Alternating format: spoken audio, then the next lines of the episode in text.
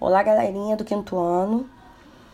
É, na semana do dia 4 ao dia 8 de maio, teremos nossas verificações pedagógicas e eu vou deixar aqui um roteiro para que vocês organizem seus estudos.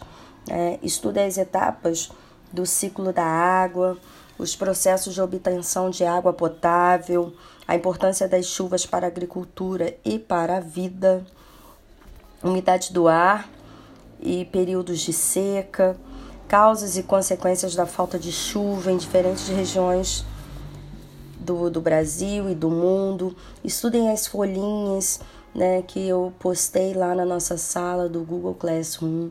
Estudem também os exercícios do livro. Assistam as videoaulas. A videoaula do ciclo da água, que foi a primeira videoaula. A videoaula 2, que foi chuvas e agricultura, chuvas e água potável e umidade do ar. Tá? Estudem todos os exercícios né? Estude pela, aposti pela apostila de vocês, tá? Fiquem atentos aos comunicados da escola. É, fiquem calmos, é só uma verificação, né? Basta vocês estarem acompanhando as aulas, é, que eu tenho certeza de que vocês terão um excelente resultado, tá? E um beijo grande, bons estudos, tá? Professora Gláucia Bastos.